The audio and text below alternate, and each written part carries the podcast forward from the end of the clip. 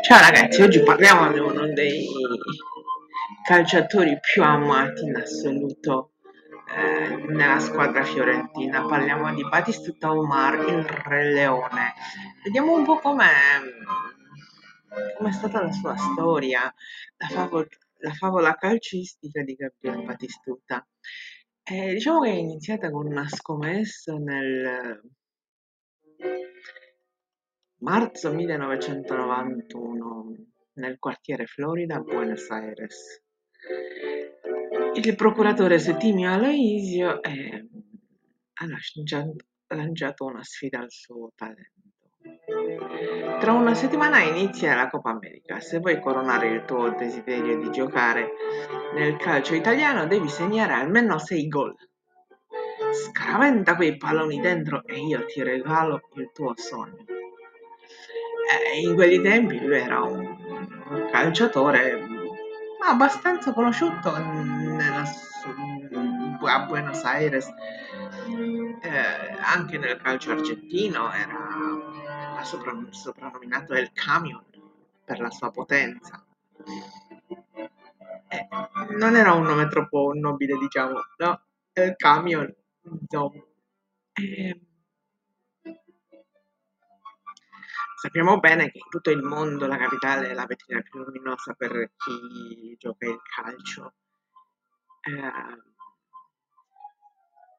l'allenatore il Merlo gli concede fiducia e lui ripaga con un campionato importante, ma come in un autovolante, dopo pochi mesi la vita sportiva del bomber di riconquista torna in picchiata. Perché, perché eh, si cambia l'allenatore del River, River e nel primo allenamento, nel gennaio del 90, si trova subito tra le riserve bocciato senza un perché.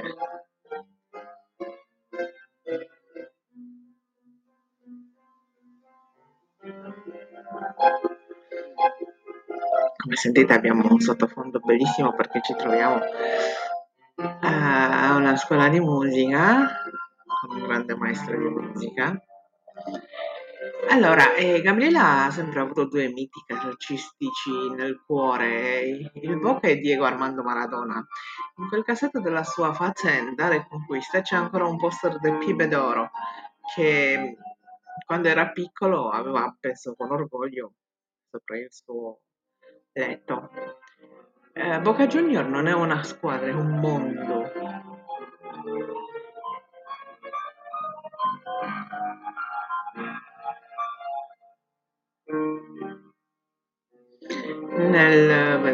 Dicembre del 1990 si sposa e corona così la storia d'amore con la sua, sua dolce Irina.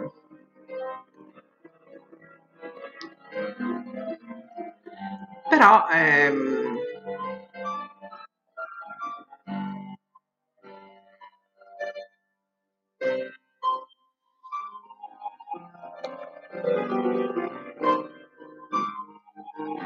diciamo che alla fine la, la, la, l'anno si chiude un po' diverso, ma ritorniamo alla storia come è arrivato lui nel campionato italiano.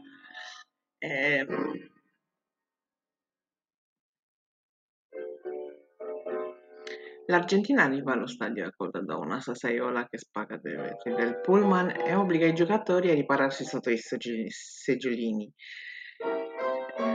Ma con tutto ciò eh, Gabriel non si spaventa, anzi a 10 minuti dalla fine realizza il gol decisivo. Scambio volante con Canigia, tre difensori cileni saltati in velocità e tocco diabolico sull'uscita del portiere. Palo e rete, una prodezza e dopo ogni gol sempre lo stesso siparietto. E... e dopo ogni gol lui si, si gira e domanda quante reti mi mancano per andare in Italia?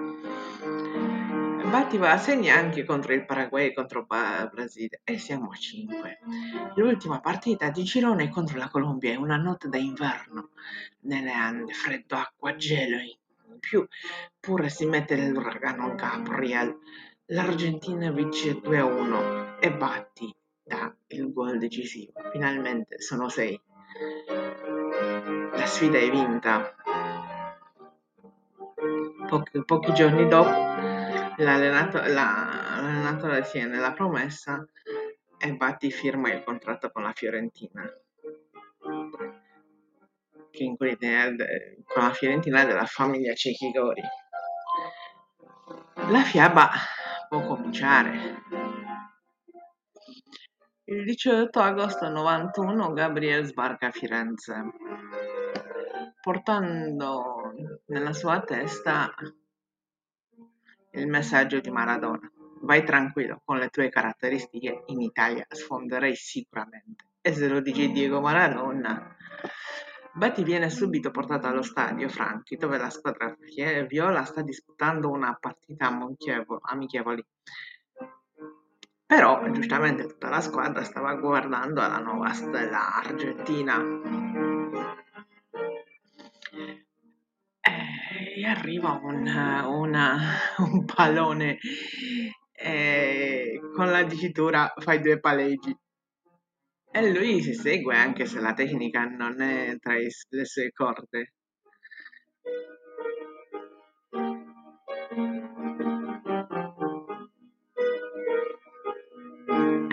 Forse in quel momento quando faceva questi paleggi sono venuti in mente eh, le parole dei suoi, uno dei primi allenatori, tale Mastroianni, che gli ha detto «Au, Batistu, a reconquista paleggiavi con i cocomeri?» L'esibizione andava in zoom. Abbastanza. In campo invece l'inizio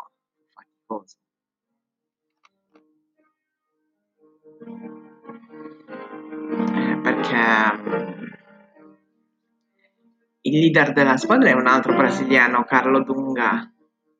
Il nuovo arrivato rischiava di far saltare gli equilibri dentro lo spogliatoio.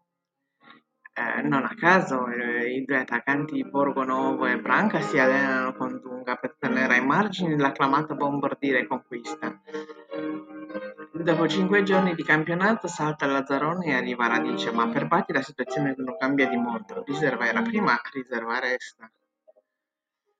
Per fortuna l'amore della famiglia e dei pochi amici lo, lo tengono con i nervi saldi perché il 26 febbraio 92 sbarca allo stadio Franchi la Juve per i tifosi viola per i tifosi viola è la partita grande partita una Boca River in salsa italiana. Batti va a segno con un colpo di testa ravvicinato è la fine di un incubo. Batistuta diventa Batigol e Firenze si innamora. Perdutamente di questo angelo argentino il giorno dopo la Gazzetta invita i tifosi viola a spedire un fax con un messaggio per il campione. La, la redazione non si aspetta e si trova con una montagna di carta 6.000 messaggi in meno di due giorni. Gabriel segna a raffica, chiude con 13 centri senza l'uso dei calci di rigore. Si riparte e la famiglia Cecchi fa le cose in grande. Arrivano Baiano, Brian Laudrup e Femberg. La squadra viola sogna di inserirsi in zona scudetto, invece sprofonda in Serie B. In Serie B. La società cambia ben tre allenatori, ma sempre peggio. Bati chiude il torneo con 16 re. Campione di Reconquista comincia a essere corteggiato da club importanti. Anche il Real Madrid scende in campo con un'offerta interessante, ma Gabriel è uno che non fugge. C'era un'immagine che dovevo cancellare dai miei occhi, il vecchio presidente Mario Cecchigori costretto a lasciare lo stadio dentro un cellulare della polizia. Volevo bene al presidente, avevo investito nella Fiorentina tanti soldi e tanti, tanta passione. Non potevo lasciare la squadra in Serie B.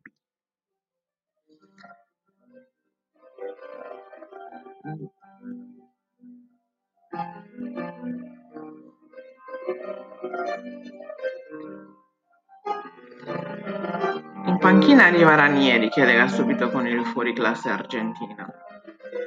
La promozione in Serie A arriva domenica 8 maggio del 94, Fiorentina Ascoli 5 a 1, La promessa è mantenuta, Batti ha riportato la squadra in Serie A. Il primo pensiero è per Mario Cecchigori, scomparso a novembre per un attacco cardiaco. Voleva bene a Fiorentina e non doveva morire con la squadra Serie B. La vita a volte è ingiusta. La sua Fiorentina lo aiuta a dimenticare, l'inizio del campionato è splendido, segna micidiale, implacabile. Eh, arriva a un passo dal record realizzato da Ezio Pascuti, mitico bombardier Bologna. L'argentino non si ferma più entra nel, nella storia del calcio italiano. 27 novembre 94 andando a segno per l'undicesima volta consecutiva contro la Samp. Lui sempre ha giocato con l'idea che quando vedo entrare la palla dentro il primo pensiero per mia madre Gloria, la prima donna della sua vita insieme alla moglie Irina. Firenze mette il nome con il soprannome per sempre Re Leone.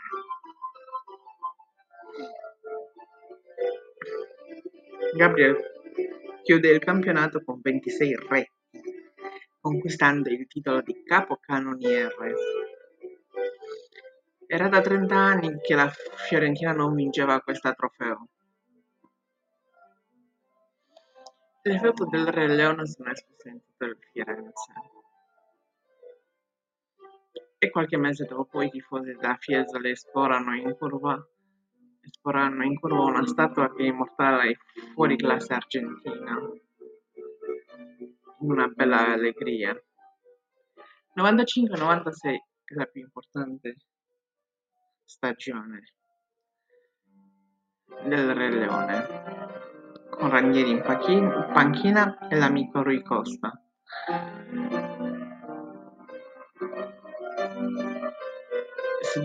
17 maggio 96 arriva anche il primo titolo.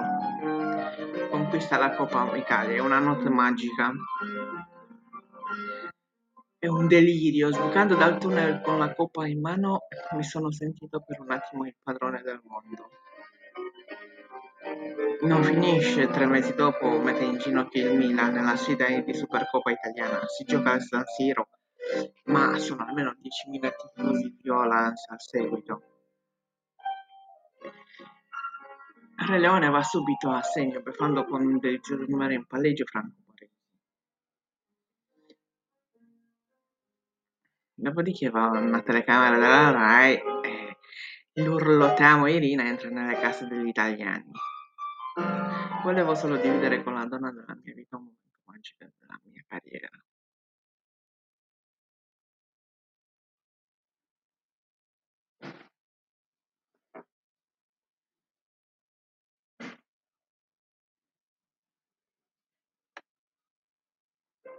In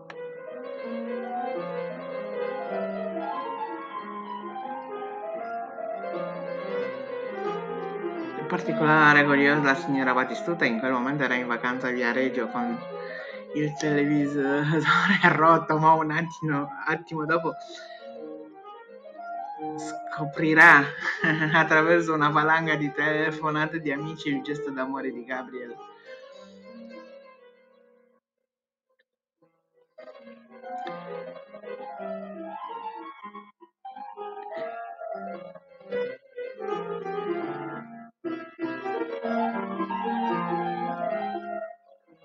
Stagione successiva va avanti tra alti e bassi.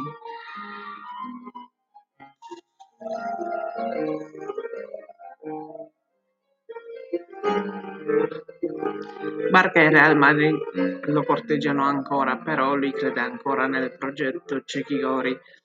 Um, 21 gol in 32 gare 97-98 e 17 in 17 partite 98-99. La panchina viola c'è il vecchio Trapp e la Fiorentina chiude il girone d'andata al comando della classifica. Il Re Leone sembra padrone del campionato, ma purtroppo si infortuna.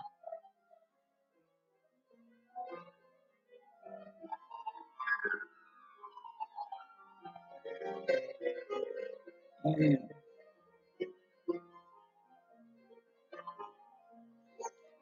nella sfida Arsenal-Fiorentina a Wembley campione viola realizza.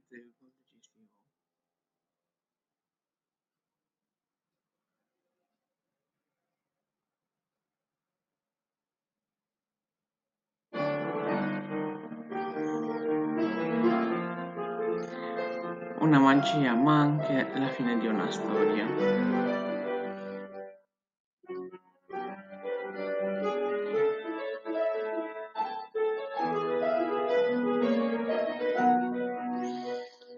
In estate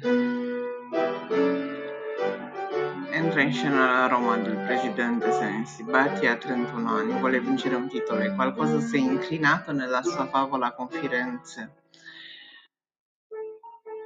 Alla fine Vittorio Cecchi si arrende, lo cede per 70 miliardi di vecchie lire, una montagna di soldi. Nessuno nella storia della Fiorentina ha segnato di più, nuovi colori ma stessa storia. Il Re Leone crea subito un feeling perfetto con Totti, il braccio e la mente. Il campione segna 20 reti. La Roma conquista il suo terzo scudetto e Batti entra a pieno titolo nella storia del calcio italiano.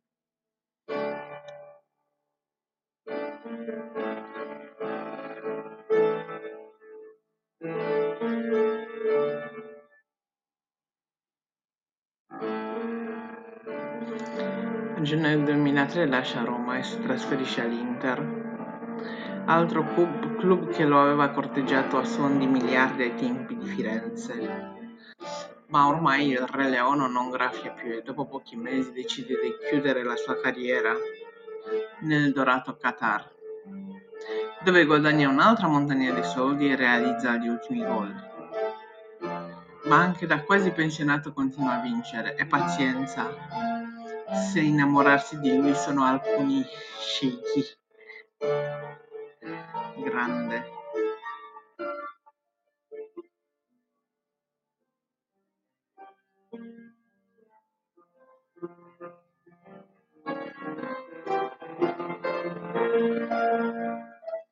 Grande, grande, grande, Re Leone.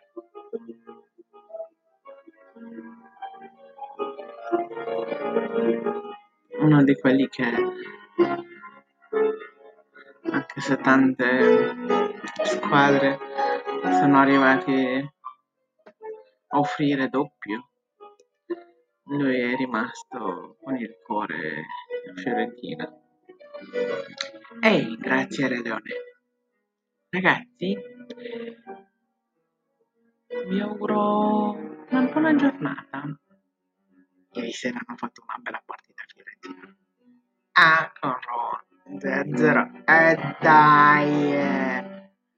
Ciao ciao!